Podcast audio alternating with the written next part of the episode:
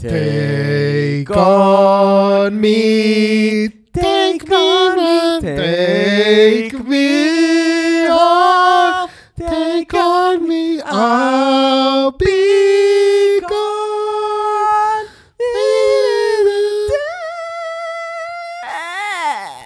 נטשתי חייל נת- במערכה. אמרתי, אני אוותר. אה, יותר מדי סיגריות בזמן האחרון. אי אפשר לסמוך עליך, קובי. ברגע האמת, יש אנשים, מה שאתה יודע, רבנו, מורנו ורבנו אמר, יש, יש אנשים אשר בשעת המבחן, כן, הם מתגלים כמעשנים. כסמרטוטים, כן.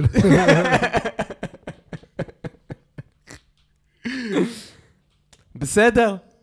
אני, אני יודע שלעולם לא אצעד לבד, ואני מאמין בצדקת דרכי, בתווים הגבוהים של הפלצט.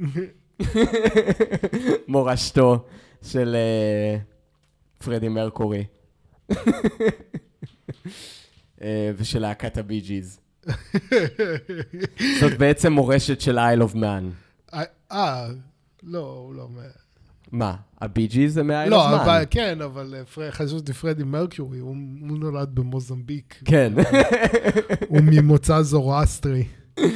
בעלי השניות האלה שוב מרימים את ראשם.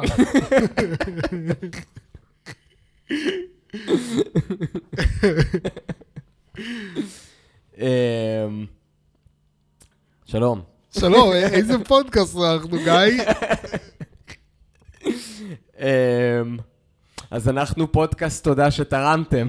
אני תודה. ואני שטרמתם. תרמתם. ואנחנו הפודקאסט הטוב ביותר במזרח התיכון, ובפרס. למה לא, אם כבר זורואסטרים, אני יודע. נכון. כן. פרס.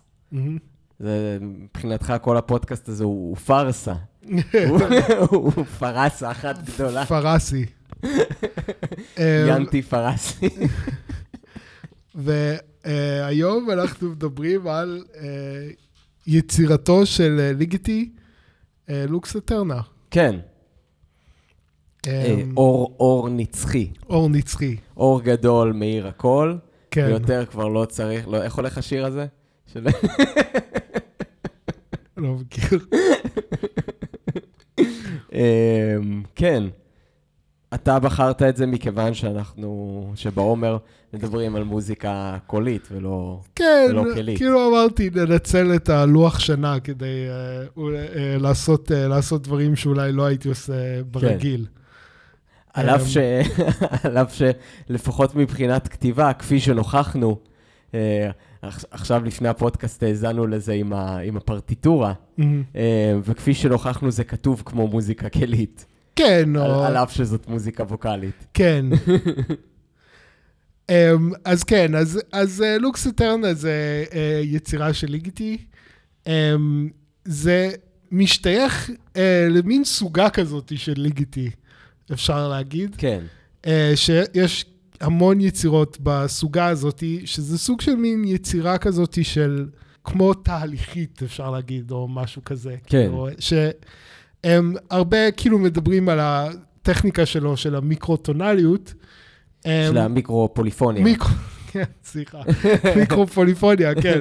ש, שבעצם, הם, שזה גם הטכניקה שהוא נוקט ב, ביצירה הזאתי, ובעצם זה, מה שהוא משתמש במיקרופוליפוניה זה ליצור אה, יצירות כאלה שהם מין כזה כתמי סאונד, אפשר להגיד, כן. שזורמים אחד לשני באופן תהליכי. אה, כזה, יש, אה, יש לו עוד כמה יצירות כאלה אה, מאוד מפורסמות, קונטינואום לצ'מבלו, אה, הרקוויאם שלו. הרקוויאם, וולומינה, היצירה. לעוגב אה, וכולי, אטמוספירס כמובן, כמובן. אה, כאילו, אה, כל- אה, כל הפסקול של מה, של אה, 2001 כן, Space Odyssey. כן, כן. כן, שאגב, היצירה הזאת כמובן כן, מופיעה שם. כן. אני רק, אה, מדבריך עולה שאתה מזהה תהליכים. כן, עכשיו, רק אולי לפני שנמשיך, נראה לי גם לדבר באמת על העניין הזה, שזה כאילו, שזאת בעצם, בשביל הרבה אנשים שאין להם רקע אקדמי, מבחינתם זאת מוזיקה לסרטים. אה. באווירה שלה ובהבעה שלה וכולי, ואולי נדבר על זה בהמשך. כן. אבל כאילו, אולי למען מאזיננו שאין להם תואר ראשון בקומפוזיציה, אה, מה- מהי מיקרו-פוליפוניה, קובי? אז לא, כאילו, אני לא כזה, כאילו, טוב, קודם צריך להסביר מה זה פוליפוניה ומה זה זה, אבל כאילו, על, על קצה המזלג. בגדול, כאילו, אה, אוקיי, אז אולי צריך להגיד מה זה פוליפוניה קודם. כן, פוליפוניה זה אומנות של שילוב הקולות. זאת אומרת, אה, מה, ש, מה שמנסים לעשות בפוליפוניה זה לכתוב קווים מלודיים עצמאיים, אבל שהם באים ביחד. אה, כאילו, הם נפגשים ביחד בצורה הרמונית, אפשר להגיד. כן. אמ, ו, ומה שהמיקרו-פוליפוניה עושה זה בעצם ריבוי מאוד מאוד גדול של קווים מלודיים, ריבוי של כניסות ביניהם, ובעצם אתה לא ממש שומע את הקווים המלודיים בנפרד, אלא זה הכל בא ביחד כדי לייצר מין גוש סאונד כזה. נכון. גם יש לציין שהקווים המלודיים האלה הם בעצם מאוד אה, דומים. כאילו, ההבדל ביניהם זה באמת, כמו שאמרת, בכניסות, בקצב. כן. בעצם מה שהוא עושה ביצירה הזאת ועוד הרבה יצירות אחרות, הוא בעצם בונה קו מלודי אחד ומפצל אותו, במקרה הזה בקרב 16 קולות, כן, ו- ונותן לכל אחד להיכנס בנקודה אחרת, ככה שזה פשוט יוצא מין מסה כזאת בלתי מובחנת של, של סאונד. כן, אפשר, אפשר לחשוב באמת מיקרו-פוליפוניה כסוג של מין זום אאוט מפוליפוניה. כן. כאילו, ש, שמה היה קורה אם אתה עושה נגיד זום אאוט בזמן, אז בעצם ההבדלים בין הקווים הספציפיים היו מטשטשים, Mm, והיית שומע מין כזה גוש של סאונד, סוג של... כן. ובאמת, זה, זה האופן שבו הוא משתמש בטכניקה הזאת. בסופו של דבר, כאילו, אומרים מיקרו-פוליפוניה, אבל כאילו, אני, אני מרגיש שזה לא כל כך, כאילו, בעצם מה שבסוף, כאילו, אתה שומע, זה לא את הפוליפוניה במיקרו-פוליפוניה. כן. כאילו, כאילו באיזשהו מקום השם הנכון לזה יהיה כנראה אה, מקרו-מונופוניה. אבל...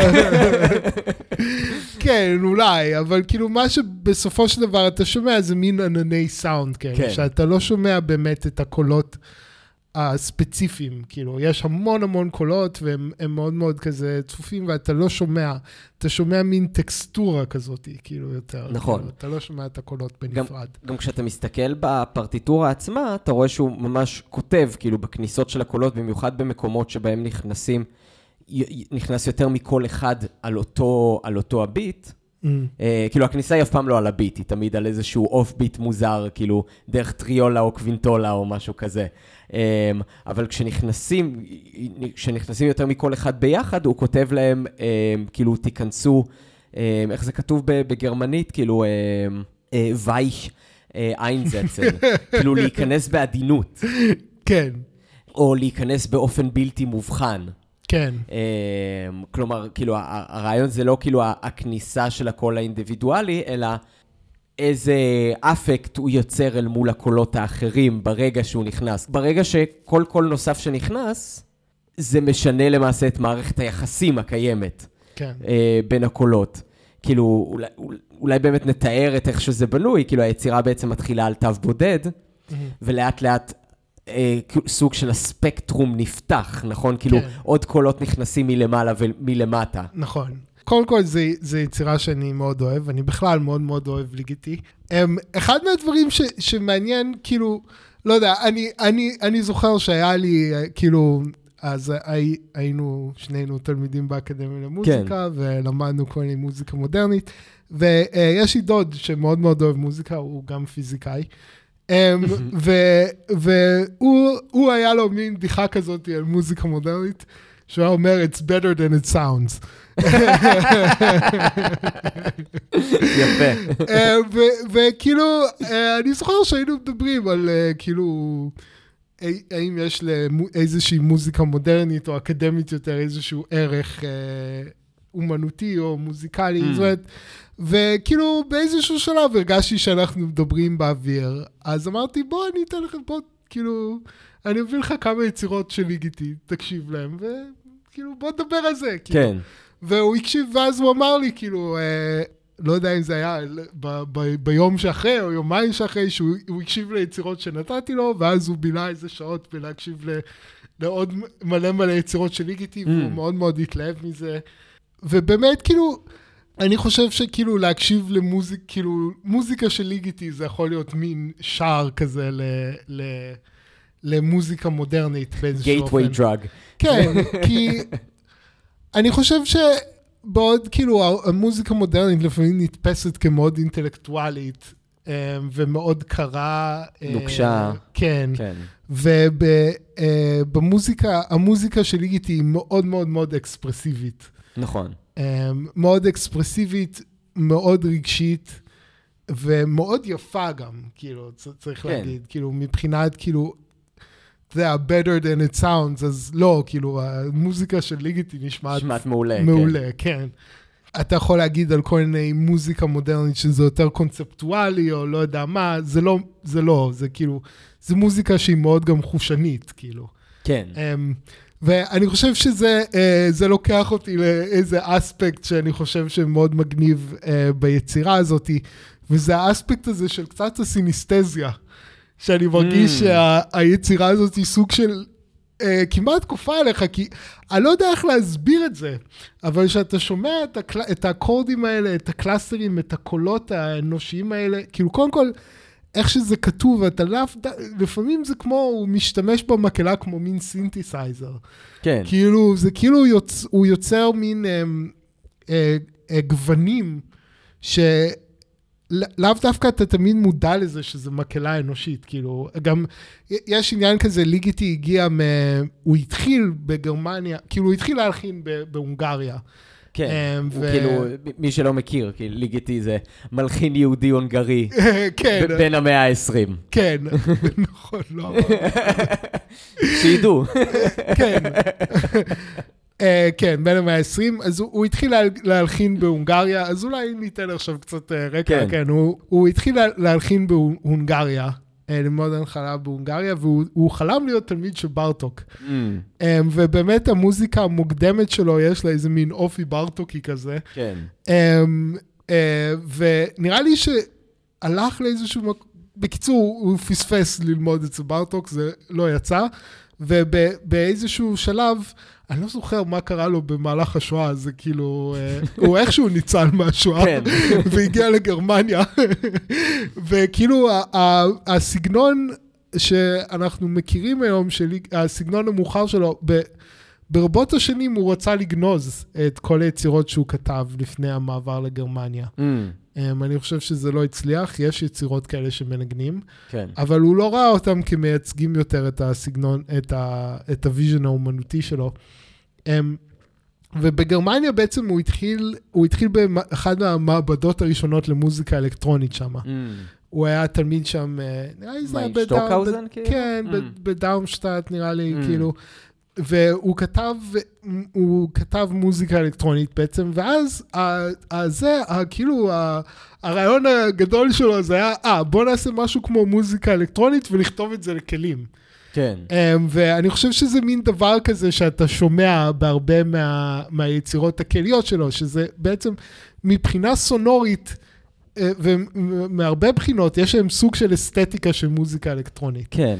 אמ, זה קצת כמו לחנמן בעצם, שהגיע כמובן אחר כך, אבל כן. זה, כאילו בעצם המוזיקה של לחנמן אפילו, לחנמן אפילו נקראת, כאילו musique concrète instrumentale, כן? כן, כן, כן. שזה ממש כאילו לקחת את הרעיונות האלה שלא יכלנו בעצם כנראה להגיע אליהם ללא עזרים טכנולוגיים. נכון. ואז לראות איך אנחנו מתרגמים את זה דווקא למוזיקה אקוסטית כלית, כן. להביע את אותם רעיונות. כן, אז, אז לקשר את זה חזרה לרעיון שהתחלתי, זה כאילו, באמת, כאילו, יש כאן איזושהי תחושה שאתה שומע את היצירה, שהוא משתמש במקהלה בתור סינתסייזר. כן. כי, כמעט בתור כלי אלקטרוני. למרות שאתה אמרת שיש מנגינה, המנגינות האלה הם כאילו, התווים הם כל כך ארוכים, שאתה לא באמת יכול לדעת בכלל שיש שיש מנגינה שאתה מקשיב כן. לזה. כאילו, בגדול...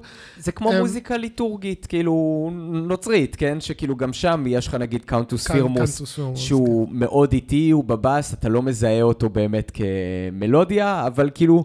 היסטורית יש איזשהו מלודיה שם. כן, אבל, אבל מה שאני רוצה להגיד זה שכאילו המבע האומנותי כאן, כאילו המשקל הבעתי לא נמצא במנגינה, נכון. וגם לא נמצא בקצב כל כך, הוא נמצא מאוד בגוון, מה שנקרא טמבר.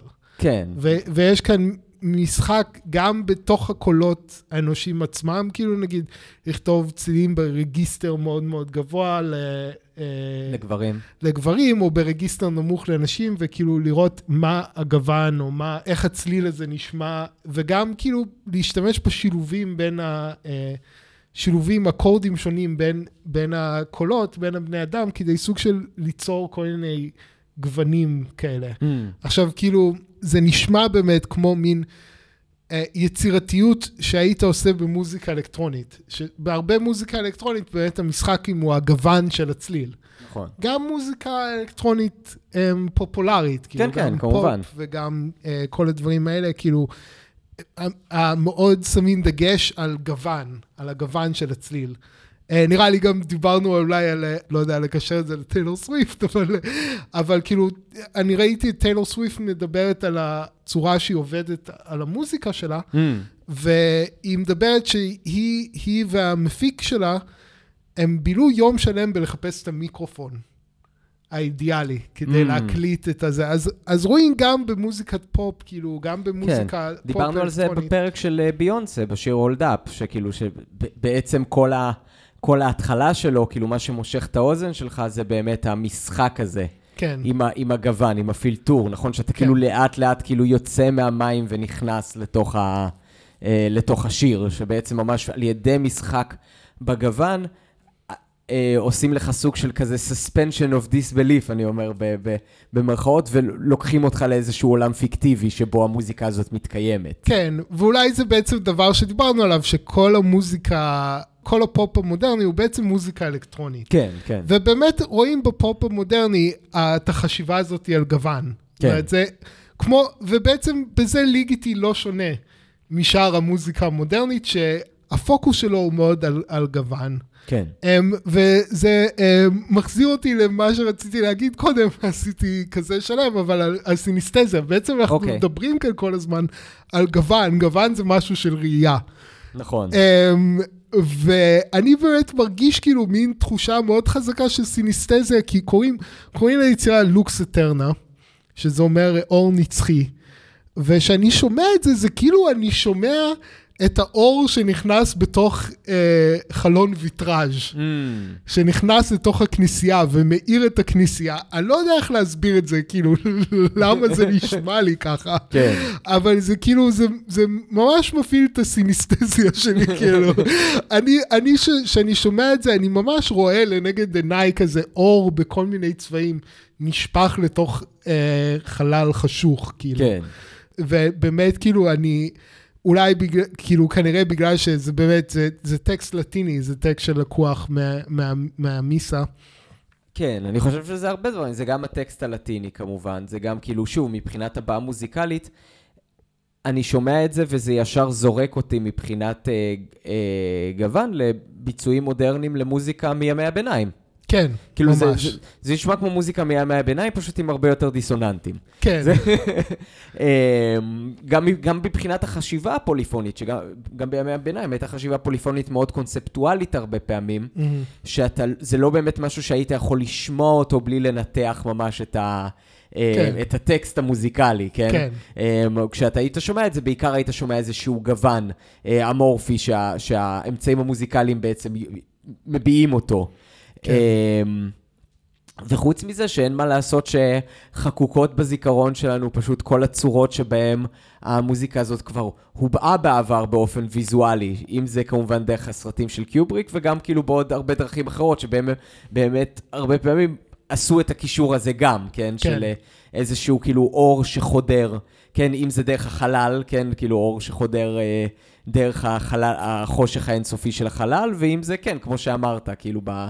במובן הכנסייתי, שזה כאילו השמש שחודרת לתוך הכנסייה החשוכה דרך חלונות הוויטראז'. כן, אבל זה, זה באמת מעניין שכאילו בדרך כלל, בדרך כלל מדברים על האלמנטים השונים של מוזיקה, קצב, אה, מנגינה, הרמוניה, ואז גם מדברים על גוון. נכון. ו, ובאמת גוון וצבע וכל הדברים האלה, כאילו, וגם מדברים על בהיר לעומת כהה. כאילו זה הכל מין אה, מטאפורות אה, ש, שבאות מהתחום של הראייה דווקא. כן, פטריות אה, רקב. אתה יודע על מה אני מדבר? לא. יש את הפרק של אביב גפן אצל אה, אריה ורדי, שהוא מדבר איתו על תעשיית הבשמים. אוקיי. והוא מדבר איתו על זה שיש כאילו את הריחות הכלילים, אבל יש גם את הריחות הכבדים והעמוקים של פטריות רקב. אגב, אז כל גם, מי ש... גם מטאפורות מתחום הריח משתמשים כדי לתאר מוזיקה. כן. למרות שזה פחות נפוץ. אגב, כל מי ש... כל מי שמאזין לנו, מאוד, אני מאוד ממליץ על הפרק של אה, אריה ורדי עם אביב גפן, במיוחד על הגרסה הבלתי מצונזרת.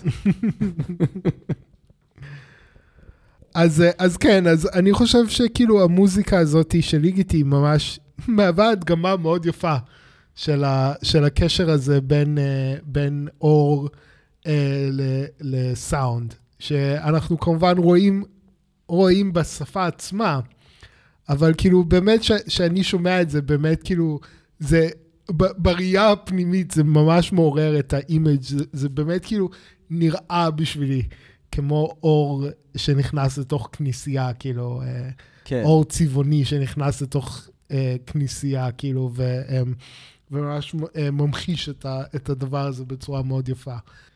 אולי, אולי נרחיב עוד קצת אה, את העניין, אה, את העניין שדיברתי קצת, אולי על הקשר, הקשר בין ליגיטי למוזיקת פופ אוקיי. אה, אחרת, אח, או למ- למוזיקה מודרנית אחרת, מוזיקה בת התקופה שלנו.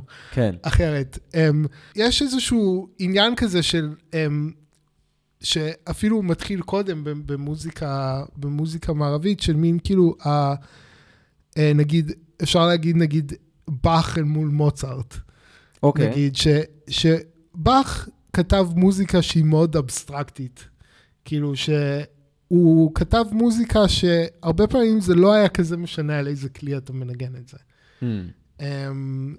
אה, ונגיד זה מתבטא בנגיד בבאס המסופרר, שבאיזשהו אופן הוא כותב את הבאס והוא כותב את המספרים על הבאס, כמו נגיד איך שכותבים אקורדים בשירים מודרניים, ולא אכפת לו אפילו כל כך איך זה מבוצע באופן ספציפית.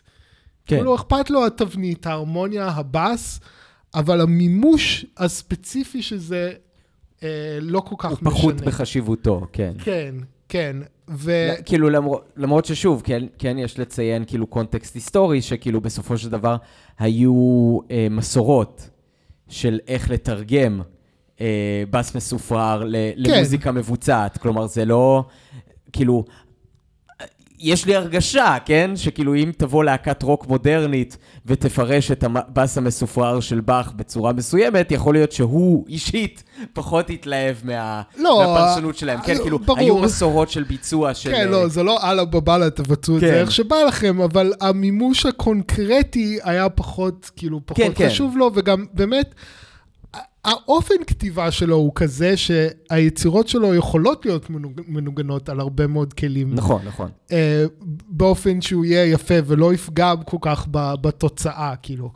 אה, אז, אז זה מאוד כאילו מתבסס על הצורה. ומצד שני, כאילו, נגיד, מוצרט אולי דוגמה מוקדמת לזה, אבל, אבל לדעתי ככל שמתקדמים יותר ל- לעבר המודרנה, המוזיקה הופכת לפחות ופחות מופשטת ואולי יותר קונקרטית, Mm. כאילו, ונראה לי מוצרט זה דוגמה יפה מוקדמת לזה, שהמוזיקה שלו פחות אבסטרקטית, כאילו היא כתובה לכלים ולקולות מסוימים, והיא מצלצלת יפה באופן, ב, ב, בכלים ו, ו, וקולות מסוימים ומנעדים מסוימים, והיא לא, לא מצלצלת באותו אופן יפה בכל מנעד וכל... אה, אה, זה למרות שכאילו עדיין הוא, הוא ב... אה, הוא, הוא, הוא עדיין גם, כאילו, די, כן, די אבסטרקטי. היא לא, היא לא קונקרטית כמו המוזיקה של ברמס, נגיד. כן, אבל, אבל לדעתי, כאילו, ההתחלה הזאת של ממש הקונקרטיזציה של, אה, של המוזיקה, זה אולי עם דביוסי, כאילו. כן. אה, שהוא סוג של אולי, אה, הוא כמו המלחין המודרני הראשון, למרות שיש הרבה מלחינים שמתחרים על התואר הזה. כן. אבל אולי של אסכולה מסוימת, כאילו. אה, ודביוסי באופן... מה, זה בכלל מונטוורדי. כן. מונטוורדי, הוא התחיל את אה, פירוק הטונאליות, החוצפן הזה. כן. יש סיפור מפורסם על דביוסי שהם היו עושים מין אה, אה, סלון כזה, שכל אחד היה מנגן דברים וזה, כן. ומישהו ניגן, מאו- מאוד צרפתי. כן, מישהו ניגן בטהובן, והוא אמר, את המוזיקה הזאת אני לא מוכן לשמוע. כי אולי גם, גם, גם בט, בטהובן שייך ל... לגרסה הטיפה יותר, כאילו, המוזיקה בתור איזושהי אבסטרקציה. כן, אמ, ו- ו- ואצל, בעצם אצל דביוסי אנחנו רואים שהוא כותב הרמוניה שהיא ממש ספציפית. ההרמוניה שלו באה ביחד עם התזמור, כן, וביחד עם הרגיסטרציה, וביחד עם כל הדברים האלה, ו- והאקורד לא מנותק מהכלים והאופן שבו הוא מבוצע. נכון. ובעצם ה- יש החשיבות מאוד גדולה לקונקרטיות של הביצוע, לגופניות של הצליל נגיד, נגיד שאם שמים את באך בקצה ההפוך. ודביוסי בעצם הוא סוג של כאילו, טוב, הוא לא הראשון, כאילו, אבל, אבל הוא סוג של כזה, מי שהביא את האסתטיקה הזאת ממש אה, לפרונט בתחילת... אה, אה, בתחילת המאה ה-20, ואני חושב בצרפת במיוחד זה מאוד תופס. אה, בסוף מגיעים למוזיקה הספקטרלית. כאילו, כן. לדעתי זה ממש תולדה של, אה, של דביוסי, שהם ממש לוקחים את התווים, מסתכלים על התו ומסתכלים עליו מבפנים, והרי תו, תו שהוא מצלצל, אתה לא שומע רק אה, טון אחד.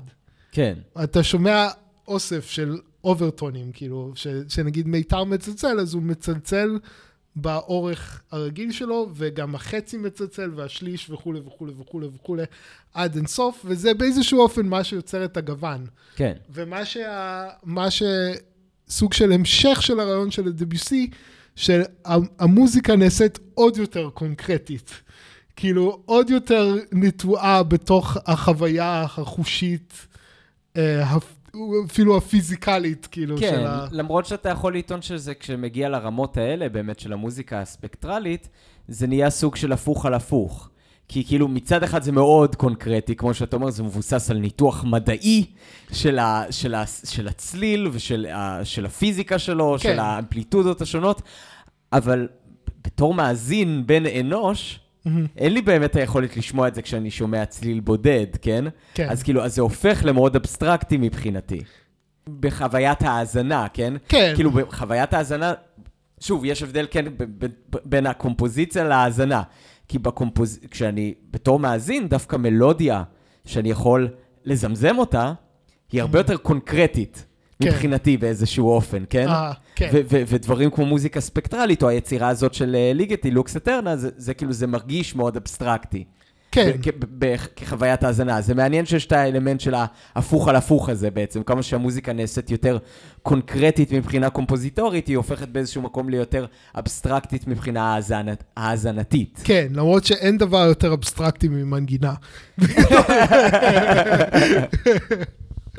כאילו שבאמת חושבים על זה. כן, כאילו. כן, ברור. אז, כן, ואז כאילו ההתמקדות ביישום הספציפי של, הצליל, באיך שהוא נשמע, באוברטונים, זה ממש כאילו מה שנקרא גוון, הגוון של הצליל. כן, כאילו זה לא הפיץ' הספציפי ולא הזה, אלא איזשהו מין חוויה חושית. כאילו ש, של קונקרטיזציה, של איך קונקרטית המוזיקה נשמעת. כן. הם, ואני חושב שההתמקדות הזאת היא בקונ, בקונקרטיות, בגוון, באיך שהדבר נשמע, כאילו, זה מאפיין אה, מאוד גם אה, מוזיקה פופ אה, מודרנית. כן. וזה מאוד האסתטיקה של מוזיקת פופ מודרנית. Um, כלומר, היום כאילו המלחינים, היוצרים הכי חשובים במוזיקת פופ, מלבד הזמרים וכותבי הזה, זה באמת המפיקים. כן. והמפיקים, כל העיסוק שלהם הוא באמת בגוון, בגוון של צליל, כן. בקונקרטיות, ובאמת גם הטכנולוגיה האלקטרונית, הדיגיטלית, מאפשרת מין חופש מטורף. כאילו, אם, אם, אם ב, ב, בעולם האמיתי אתה מוגבל בעצם הגוונים שאתה יכול ליצור זה תלוי ב... בכלים ובמבנה שלהם ובשילובים של כלים ושילובים כן, של קולות. בחומרים שעומדים לרשותך גם, כן. בחומרים, כן, כן. אז כאילו במוזיקה אלקטרונית אתה יכול ליצור צלילים יש מאין, סוג כן. של... כן, כל אה. דבר שאתה יכול להעלות על- דעתך, בעצם אתה יכול לה- להביא אותו לכדי מימוש. כן, ובעצם, כאילו, הרבה פעמים אתה שומע אנשים אומרים על מוזיקת פופ שהיא לא מורכבת, או כל מיני דברים כאלה. כן. וזה כאילו, כי נגיד, לא יודע, האקורדים הם אותו דבר, או המנגינה אותו דבר, ואני זוכר אה, ש, שהיה לנו שיעור אולפן באוניברסיטה, וניסיתי לכתוב, אה, לעשות שיר ראפ, אז כאילו, באמת התחלתי להקשיב בצורה מאוד מאוד קשובה לשירי פופ ולמוזיקת ראפ, והקשבתי ממש לאיך הם מפיקים, לתפקידים השונים, כן. ולאפקטים, ופתאום כאילו נגלה עליי מין עולם שלם. כאילו, של, שלא שמתי לב לכמות המחשבה וכמות המורכבות שבאמת יש, זה פשוט לא באקורדים. כן. או, או לפעמים לא במנגינה, אלא באמת התמקדות מאוד מאוד מאוד מאוד um, גדולה בצליל ובאיכות של הצליל ובקונקרטיות של הצליל. Mm. ואולי עוד דבר אירוני, שאם כבר אתה מציין, שכאילו עיסוק בקונקרטיות של הצליל דווקא עם דברים דיגיטליים שאין להם שום קונקרטיות, כאילו. כן. אבל אה, אז במובן הזה, כאילו, הם, ליגיטי, אה, בעצם מבחינה אסתטית, מבחינת האידיאל האסתטי שלו, הוא בעצם מאוד דומה למוזיקת פופ. זה, אולי מראה שיש איזשהו, נגיד, רוח התקופה, אה, ש, שמאחדת גם מוזיקת פופ וגם ליגיטי וגם כאילו, אה, אה, אה, ו- ושהדברים הם לא באמת כאלה עולמות, אה, עולמות כאלה אה, נפרדים. אה, בסופו של דבר. אה, וה- כן. ה- ב- בסופו של דבר יש איזשהו אידיאל אסתטי משותף. אמ, זהו, זה אולי מה שהתחלתי להזכיר קודם בכל מה שקשור למוזיקה לסרטים, שהיא גם בעצם חלק מהפופ המודרני באיזשהו מובן. כן, אמ, אבל אולי לפני זה משהו ש...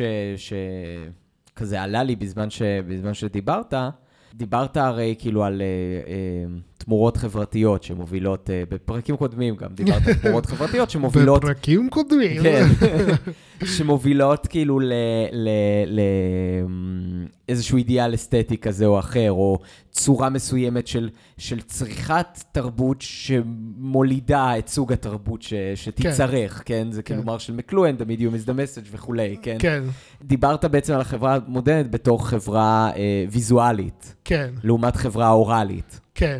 אז אני חושב שהיום אנחנו נמצאים בעולם קצת אחר, שכל האלמנטים האלה, אני מסכים איתם, של חברה ויזואלית, אבל אני חושב שהיום אנחנו בראש ובראשונה חברה מתעדת. אוקיי. אנחנו חברה שעוסקת בתיעוד. מהמם. רוב האנשים, בעולם המערבי לפחות, רוב הזמן הם עם הטלפונים שלהם, ורוב העבודה שהם עושים עם הטלפונים שלהם, גם אם באופן אה, ישיר או עקיף, היא תיעוד. תיעוד של, ה, של המציאות, אם זה דרך כאילו צילום או וידאו, אתה יודע, סטוריז באינסטגרם וכולי, מהמם.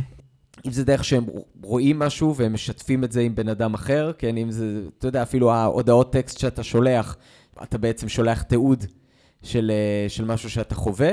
מהמם. אמ, כאילו, הרבה פעמים אתה יכול לקרוא כזה שיחות וואטסאפ בין שני חברים קרובים, אמ, ואתה יכול להרגיש שזה סוג של יומן ששני אנשים מנהלים אותו.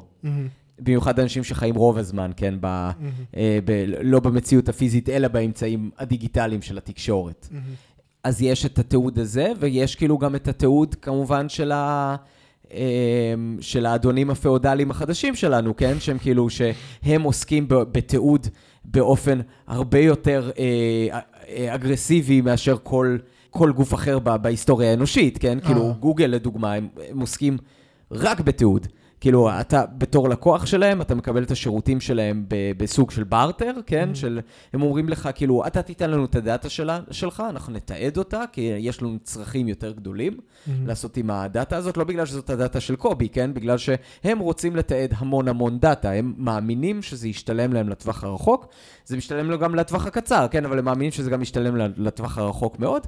לתעד המון המון דאטה, זה שווה להם להחזיק כאילו חוות שרתים ענקיות, שכאילו צורכות מלא אנרגיה ומלא שטח, בשביל לתעד כמויות היסטריות של דאטה. אוקיי.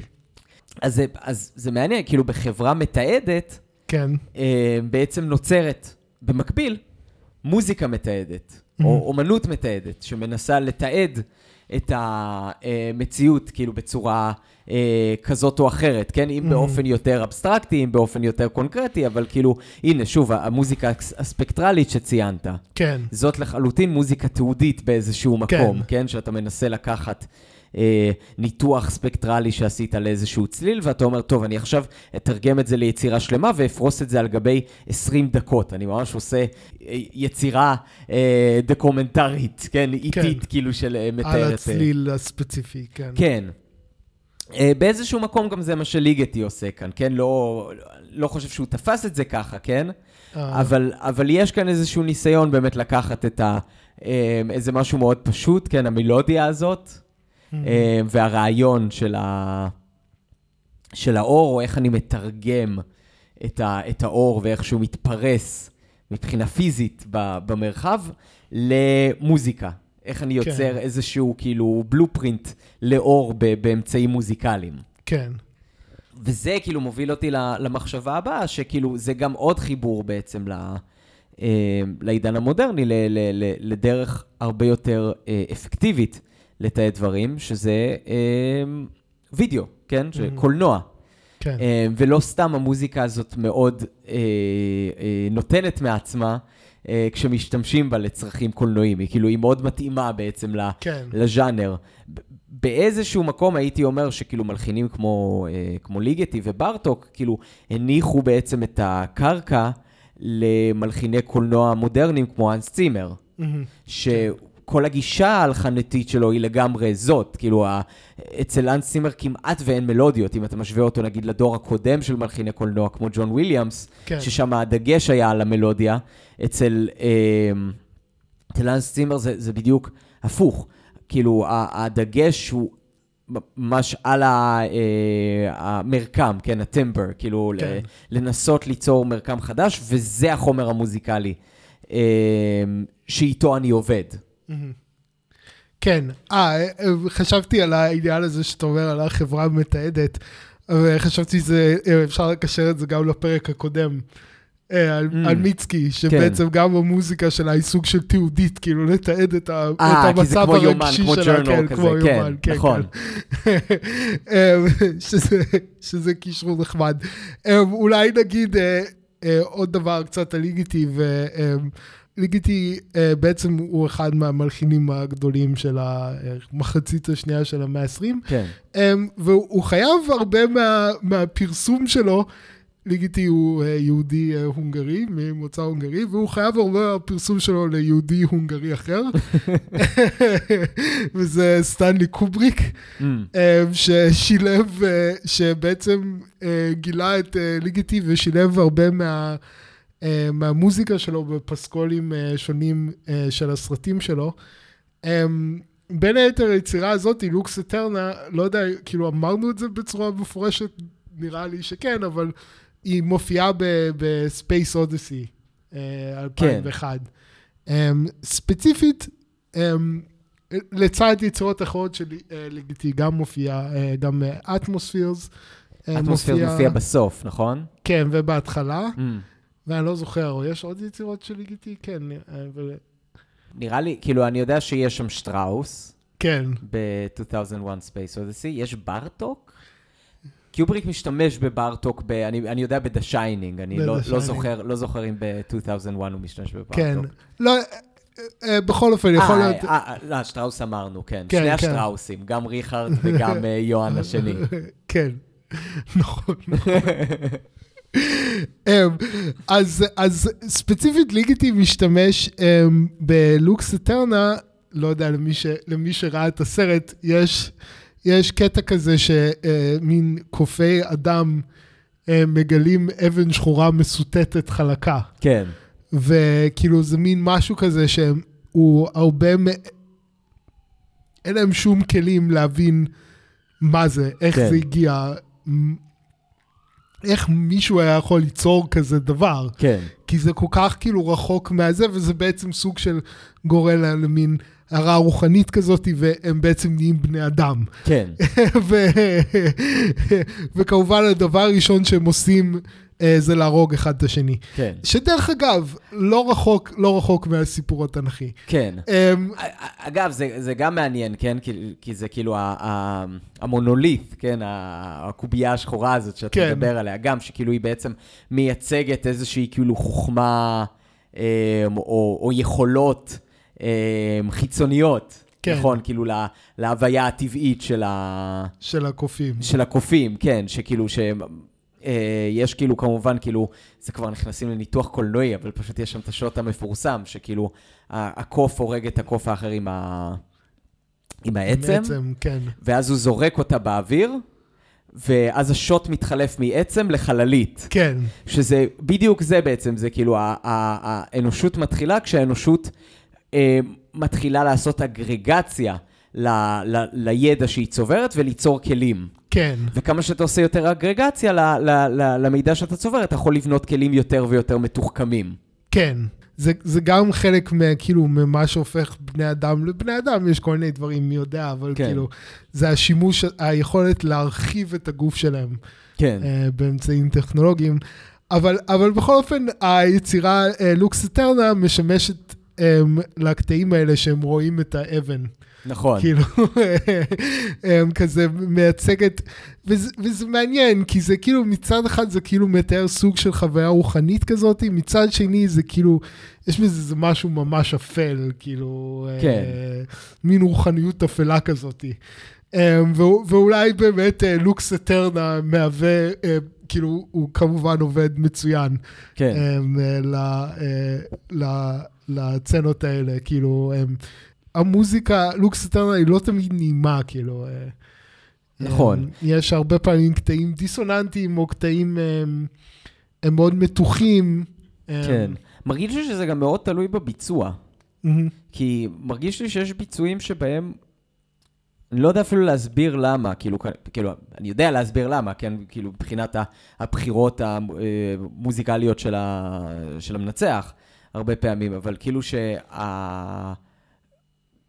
שהמקטעים שיכול, שנשמעים דיסוננטיים בביצוע אחד, יכולים להישמע לחלוטין לא כך בביצוע אחר. Mm. כלומר, זה לא שהצלילים עצמם יוצרים את הדיסוננס, כן. הרבה, מה, הרבה מזה גם תלוי בעצם בטמבר ש, שאותו בוחרים בעצם מבצעים כן, אה, להביע. אם כאילו אה, שרים את הצלילים בצורה יותר עגולה, או יותר מאנפפת במקומות מסוימים, או כאילו בכוונה אה, אומרים לגברים בצלילים הגבוהים, תשאירו את זה בצורה שזה נשמע כאילו אתם מתאמצים. כן. אה, כאילו, זה מאוד מאוד ישנה את האופי אולי של גם הקטעים האלה. ביכולות של ה... אחד מהקטעים... נכון, היכולות של המבצעים, הז- נכון. זמרים, כן. אחד מהקטעים שאני תופס קצת uh, בתור uh, דיסוננטי, זה שהפעם הראשונה שהגברים נכנסים והם שרים ישר את הלה הגבוה, כאילו הטנורים, כן. שרים איזה- את הצליל הכי גבוה במנעד שלהם, והנשים גם שרות בו זמנית נכון. את הלה הגבוה, וזה כאילו, זה קטע, כי... כי גם, בעצם לא שומעים כמעט שהגברים נמצאים שם בכלל, כי, כי, כי הלה הגבוה של הנשים הוא כל כך כזה overpowering, כן. אבל זה מין קטע מאוד מאוד מתוח, בגלל שכאילו שרים ב, ב, בחלק הכי גבוה של, ה, אמ, של הרגיסטר. כן. ואולי אה, אולי כאן... זהו, שזה מעניין, שזה כאילו, זה לא מתוח מבחינה מוזיקלית, כי זה בעצם אוקטבות, כן, כן, של הצלילה, כן. אבל כאילו, זה מתוח, כן, כמו שאמרת, בגלל הטמבר. כן, אז זה כאילו, זה נשמע, זה, זה כן חלק שנשמע דיסוננטי, ושוב, כאילו, זה נשמע דיסוננטי בגלל הטמבר, אבל כאילו, זה באמת, יש כאן כזה מוזיקה של, שמה שחשוב בה זה הגוון. כן. ואני אני גם חושב, חשבתי על זה, ש, ששמעתי ש...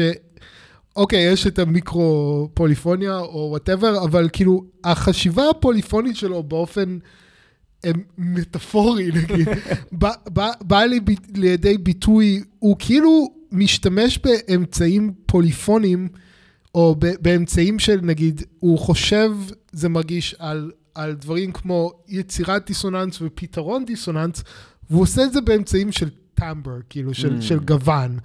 אני חושב, אמ, איך- אחד מהקטעים האלה בעיניי זה איך שהוא מכניס, יש, יש חלק שבו הגברים שרים בצליל מאוד מאוד נמוך. הוא, הוא כאילו מכין את זה קודם. הגברים נכנסים קודם בצליל שהוא לא ממש נמוך, Mm. אלא כזה הוא אמצעי והוא סוג של יוצר את הגרדציה, זה מרגיש, זה מרגיש כמו איזשהו מין הכנה, כן, כמו של להכין את הדיסוננס. כן, כן. Um, ו- ואז אז אני חושב רואים את החשיבה הפוליפונית שלו דווקא גם בתחום שהפוליפוניה לא תקפה לגביו. ו- וזה מגניב, ואני חושב שמקשיבים לזה, אתה רואה הרבה, הרבה מהדברים האלה שהוא כמו עושה כאילו um, בפוליפוניה, בפוליפוניה כמו שאנחנו לומדים, כן, יש הדגש מאוד גדול על טיפול בדיסוננס, כן? Mm. איך מטפלים בדיסוננס. um, צריך להכין אותו בתור צליל קונסוננטי, ואז צריך לפתור אותו. כן, ומרגיש שהוא משתמש בטכניקות דומות, כאילו, שהוא מכין סוג של את הדיסוננס מבחינת הגוון, כאילו גוון דיסוננסי, ואז הוא יפתור אותו כן. uh, ב- ב- בצורה כזאת. אז הפוליפוניה זה לא רק המיקרו-פוליפוניה, אלא גם כאילו פוליפוניה באופן מוזר ברמת הגוון, נכון. כאילו באיזשהו אופן. למרות שזה מעניין לראות שהוא כאילו מכיל את ה... את ה כמו שאמרת, את הדברים האלה גם ברמת המיקרו וגם ברמת המקרו, כי בסופו של דבר התנועות המלודיות הן תנועות מאוד מדודות, בעיקר בסקונדות, כאילו זה, כן. הצלילים כאילו זזים כאילו למעלה ולמטה מאוד בזהירות, מה שבאמת עוזר להכין כאילו את, ה, את, כן. ה, את הדיסוננטים האלה, כי אתה באמת כן. יכול להכניס אה, איזשהו גוש צלילי, נגיד עכשיו נכנסי, נכנסים ארבעה זמרים, כולם על אותו צליל, אה, שהוא באיזשהו מנעד אמצעי, ואז אתה יכול לדאוג שמשם הם יעלו וירדו כל אחד ב, אה, בקצב שלו. כן, ובעצם לפ- לפתוח שוב את, ה, את, ה, את הספקטרום הצלילי. כן, אה, וזה גם, אגב, בסופו של דבר, איך שזה בנוי, כאילו, למה גם השם כן כל כך מוצלח ליצירה הזאת? כי זה באמת בנוי סוג של, כמו, אה, כאיזשהו, אה, איך, איך ראובן אהב להגדיר את זה? כמו מין אין סוף קטן. כן, אה, וזה באמת כאילו מתאר באיזושהי צורה, כן, את, ה, את, ה, את האור האינסופי, כן, של, של איך הוא עובד, נכון? שזה בעצם מתחיל עם קרן בודדת, שהספקטרום שלה נפתח, ובאמת בשיא היצירה אה, יש לך את כל ה-16 קולות, אה, כל אחד בקצוות של המנעד שלו. כן. נכון, האנשים מאוד גבוה, הבאסי מאוד נמוך. ואז זה שוב מתחיל להתכנס לאט לאט בחזרה לקראת, ל, ל, ל, לצליל בודד. כן, Um, אז זה ממש כזה כמו לעשות, כאילו, יש את האור האינסופי, אנחנו עושים לו סוג של זום אין כדי לראות את כל הספקטרום, ויוצאים בחזרה. כן, אבל כאילו, אנחנו מבקרים כאילו במקום הזה, שכאילו שהוא בעצם מתקיים כל הזמן. כן, זה מרגיש כמו יצירה שהיא מרחבית. כן. כאילו שהיא לא מתרחשת בזמן. כן, קצת כמו אה, פסל, כן, כאילו, כמו יותר פסל. מאשר יצירה מוזיקלית. כן, כן, באיזשהו אופן. אה, ובאמת יש תחושה כזאת, ויש, אה, במיוחד ביצירה הזאת, רציתי לחשוב, אולי יש ביצירות אחרות של איגיטי, אבל זה מרגיש פה אה, כמו דבר שהוא במיוחד נכון. כן, כאילו ש- מבחינה מבנית, כן, כאילו שהוא וגם- ממש דואג לזה. ובאמת כן. אצלי זה באמת פשוט מפעיל את הסינסטזיה, כאילו כן, אין לי כן, כן. סינסטזיה, אבל זה מפעיל את זה אצלי, כי זה כאילו, אני ממש מרגיש שאני רואה את היצירה הזאת, כן. באיך שאני חווה אותה. אמ, ואז אה, רציתי אה, ל- אולי אה, לציין, ראינו אמ, תוך כדי שיטוטי בגוגל, אה, ראיתי שיש ביצוע אה, של מישהו שלמד איתי באקדמיה, אני חושב שזה היה לפני שאתה הגעת.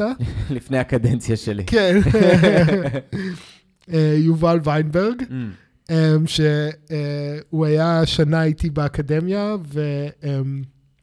ואחר כך נסע לפינלנד, ואני זוכר אותו לטובה. אמ, וזה היה, זה היה נחמד, אז יש לו, יש לו, אה, מצאנו, מצאתי ביוטיוב גם ביצוע שלו של היצירה, אמ, שזה ביצוע עם קליפ. נכון. אה, שזה אה, רעיון די מגניב, כאילו, דרך אגב, אה, קליפ סופר מושקע, הוא כן. כנראה, לא, לא יודע, אני, אנחנו כמובן לא בקשר, אה, אבל, אה, אבל אה, כנראה שיש לו איזשהו תפקיד אה, אה, טוב, איפשהו, באיזה מקהלה בגרמניה. באיזושהי מקהלה, כן, מוצלחת בגרמניה. כן. בגרמניה, כן, ועם תקציב מאוד גדול. הם, והם בעצם עושים קליפ מאוד מושקע כן. אה, לליגיטי. ממש כאילו קליפ לכל דבר, אולי זה הם, מתקשר למה שדיברתי על, ה, על הקשר, ה, הקשר האומנותי בין אה, ליגיטי למוזיקת פופ. כן. אה, מיישם את זה שממש עושים איזה קליפ אה, פופ אה, לכל דבר. הקליפ נורא יפה, כאילו הוא, הוא עשוי, כאילו, הושקע, כאילו הוא עשוי בצורה מצוינת. אה, הבמאי והצלם והכל, כאילו, הם, אני, אני אישית, כאילו, אני ממליץ לראות את הקליפ, כן. אני ממליץ לראות אותו אחרי ששומעים את היצירה אה, פעם אחת בלי. כן, כי- שה- שה- שה visual לא יס- יסיח את דעתך מהמוזיקה. זהו, כי לי, לי זה קצת כן מסיח את כן. הדעת מהמוזיקה. כאילו, אני נהנה מזה בתור קליפ, אבל כאילו, בשבילי זה לא כל כך מלווה את המוזיקה בצורה טובה, גם במיוחד כי באמת, כאילו, בשבילי היצירה היא ויזואלית גם ככה. כן. כאילו, זה סוג של פוגע בראייה הפנימית שלי לראות את, ה, את הקליפ הזה. כן, זה כמו אמ. הביקורת, כאילו, הביקורת, כאילו, אגב, קובריק שדיברנו עליו קודם, זה, זה כמו הביקורת תמיד, כאילו, על מוזיקה לסרטים. של כן. כאילו, של מה... כאילו, מה בעצם התפקיד שלה? האם היא מוזיקה עצמאית בפני עצמה, או שכל התפקיד שלה זה ללוות את ה... את ה... את ה visuals, וברגע שיש לך באמת, כאילו, אמ, משהו ויזואלי כל כך אמ, distinct, שהוא כל כך לוקח את תשומת הלב שלך, אז יש כאן איזושהי בעייתיות אל מול, ה, אל מול המוזיקה. כאילו, כן. איפה תשומת הלב אמורה להיות, ומה המחיר בעצם של לקחת את תשומת הלב שלך מה, מהמוזיקה עצמה. כן, למרות שלי לי היה חוויה מצחיקה בלצפות בקובריק. רוב האנשים מכירים את ליגטי דרך קובריק. כן, כן. לי זה היה הפוך, אני הכרתי את, ה, את היצירות אה, של ליגטי כן. שהופיעו ב Space Odyssey 2001, כן. לפני שראיתי את הסרט, ושאני צפיתי בסרט זה הרגיש לי כמו וידאו קליפ ארוך, כן, לשירים של ליגטי ושל אה, של שטראוס וכולי, כאילו, אצלי כמעט זה הרגיש כמו הוויזואליה מלווה את המוזיקה. אה, ולא להפך שאני צפיתי בסרט. Mm, כי גם הסרט הוא מאוד אבסטרקטי, נכון, כאילו, נכון. ולי זה כמעט הרגיש כמו מין אה, אה, וידאו קליפ ארוך. כן. אה, אז זהו, עוד, עוד נציין אה, את יובל ויינברג, שגם יש עוד וידאו ביוטיוב שגם מאוד מומלץ, שעושה אה, ניתוח, נכון. אה, ניתוח, אה, ניתוח ליצירה בגרמנית רהוטה, אה, כן. וגם זה ניתוח אה, ממש נחמד. כן. אה, כן, יש שם כאילו, זה, זה וידאו מאוד מושקע, הם משתמשים שם גם כאילו בעזרים ויזואליים כדי כאילו להמח, להמחיש הרבה דברים שהוא מדבר עליהם במוזיקה עצמה לקהל שהוא לא אה, קהל של מוזיקאים, אז כאילו זה כן. באמת ניתוח מאוד אה, מומלץ. כן, ואולי אולי, אה, אני אתייחס קצת, ראי, ראינו אותו גם ביחד, ראיתי אותו גם קודם, וראינו אותו ביחד אה, לפני הפודקאסט, כן, אבל ר, רציתי לעשות אה, רפרנס קל, או לדו, להתייחס קצת למשהו שהוא אמר, אה, שהוא אמר בווידאו. אז אה, הוא, מנ, הוא, הוא מחלק שם, ובאמת, זה באמת, כאילו, זה באמת נכון, שהיצירה מחולקת אה, לחטיבות מוזיקליות על פי הטקסט. כן. אמ, ו... כ- אה, כיאה באופן כללי, כאילו, כן. שוב, למוזיקה ליטורגית אה, נוצרית. כן, ו- ו- ויובל ויינברג שם לב שם למשהו מאוד יפה, וזה הקטעים של הד- הדומינה, נכון. שזה אומר אדון, ושהם הם מהווים, הוא, הוא אומר שם שהם מהווים אה, סוג של קטעי קישור בין הקטעים המקהלתיים השונים, החיקויים, יש כאילו שלושה קטעים חיקויים, Mm, אמ, והדומינה מהווה סוג של גשר, והוא ציין שתי דברים מאוד מעניינים אמ, לגבי הקטעים האלה של הדומינה. אחד זה שהפעם הראשונה זה מופיע ברגיסטר הממש ממש גבוה, והפעם שנייה זה מופיע ברגיסטר הממש ממש נמוך. נכון. אמ, ועוד דבר זה שזה הפעמים היחידות שאתה שומע את, ה, את הטקסט בצורה ממש ממש ברורה. Mm, כי הם, נכון, כי כולם נכנסים ביחד, ולא, ב, ולא אחד-אחד, כאילו, ב, כן. במקומות שונים בטבע. כן, כן, כן, שהם כולם מדקלמים את הטקסט ביחד. כן, אז גם קודם כל משהו לגבי הצליל הכי גבוה והצליל הכי נמוך, זה דבר שהוא מוטיב חוזר בהרבה מהמוזיקה של ליגיטי. כן. אה, ש, שיש מין, כאן זה מופיע בנפרד, אצל ליגיטי יש הרבה פעמים אה, רגעים כאלה ביצירה שהצליל הכי גבוה והצליל הכי נמוך מופיעים ביחד. Mm, אמ, אני חושב שזה קורה נגיד בקונצ'רטו לכינור, כן. אה, לצ'לו, סליחה. ובכל מיני, איזה מין כזה רגע ליגטי, או בכלל כזה אה, לחקור את הקצוות של הזה, אבל קצת אולי, כאילו, היה לי מחשבות על המשמעות התיאולוגית. Mm. אה, ש, של הניתוח אה, ש, שיובל עשה, ש... אמ, אז יש שתי דברים. אחד זה שדומינה נאמר בצורה ברורה, מובנת. כן. אמ, ויש איזה עניין כזה של אמ, אלוהים בתור המקור לאינטליג'יביליטי, למובנות. כן. אה, כאילו המקור של האור, כן, נגיד... אה, כן, האלוהים- המקור של הידע, המקור לחיים, כאילו... ידע במובן ה... לא, כאילו מובנות, רציתי להגיד. ידע כאילו במובן של כאילו רשימת מכולת של דברים שאני יודע, אז כן, כאילו, אבל... אבל... אה, כאילו, אתה לא יכול לדעת משהו שאתה לא מבין. כן, כאילו, זה- נכון, נכון. איך, כאילו, גם, גם שוב, כל הסיפור הבריאה כן. זה על זה שכאילו, זה לא שלא היה עולם. העולם היה תוהו ובוהו, ואלוהים עשה סדר. אה, כביכול זה סיפור הבריאה. יש לזה כמה פרשנויות. זה לאו ד- זה לאו דווקא. כאילו. סבבה, אבל אני אומר... זה פרשנות אפשרית אחת. כן, לא, אבל אני אומר, כאילו, כאילו אומרים ויהי אור, כן? שכאילו, כן.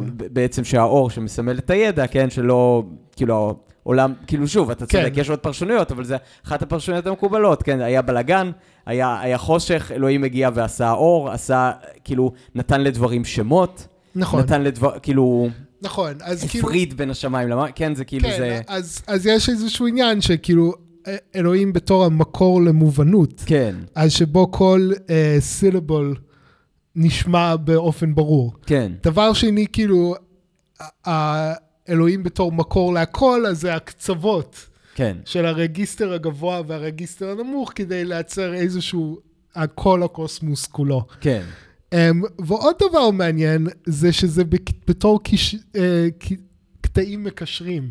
Mm, Um, ואולי לא צריך להיכנס לניתוח uh, זה, אבל כאילו לכל אחד ב- בשם המפורש, לכל אחד מהאותיות, יש המון משמעות, כאילו. Mm. אבל אחד מהאותיות בשם המפורש זה ו', אוקיי, וזה אות שכל התפקיד שלה הוא חיבור. כן, Uh, זה אות שהיא uh, בעצם, היא, היא מהווה בעיקר בתור ניקוד, uh, V.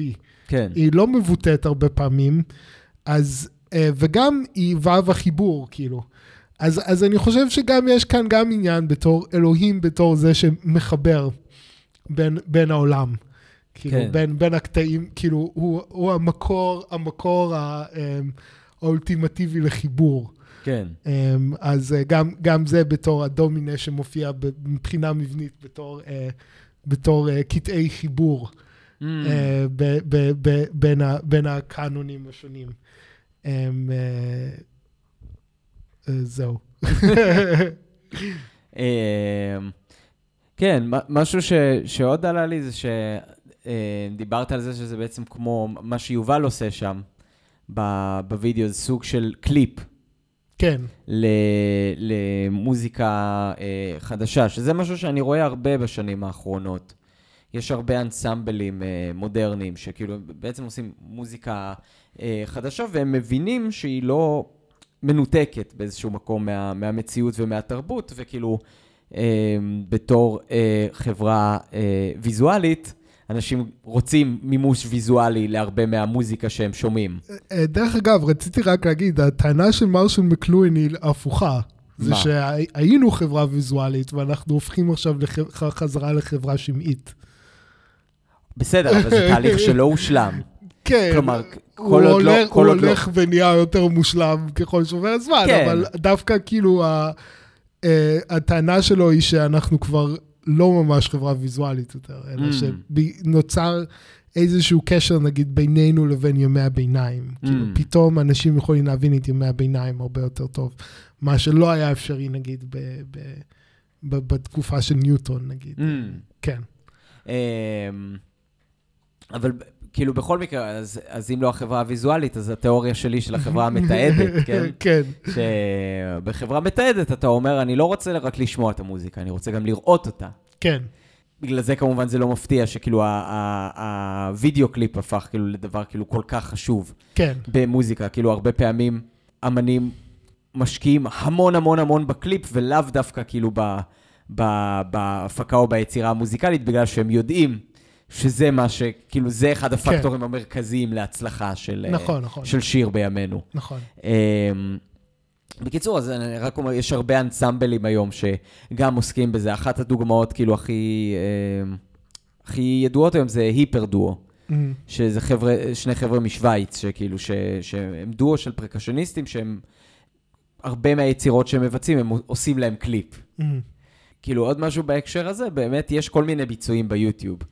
יש גם את ה... כאילו, הביצוע הכי... אה, עם הכי הרבה צפיות ביוטיוב, יש לו איזה שתי מיליון צפיות, כאילו, של, Mm. אה, של לוקס אטרנה, שזה...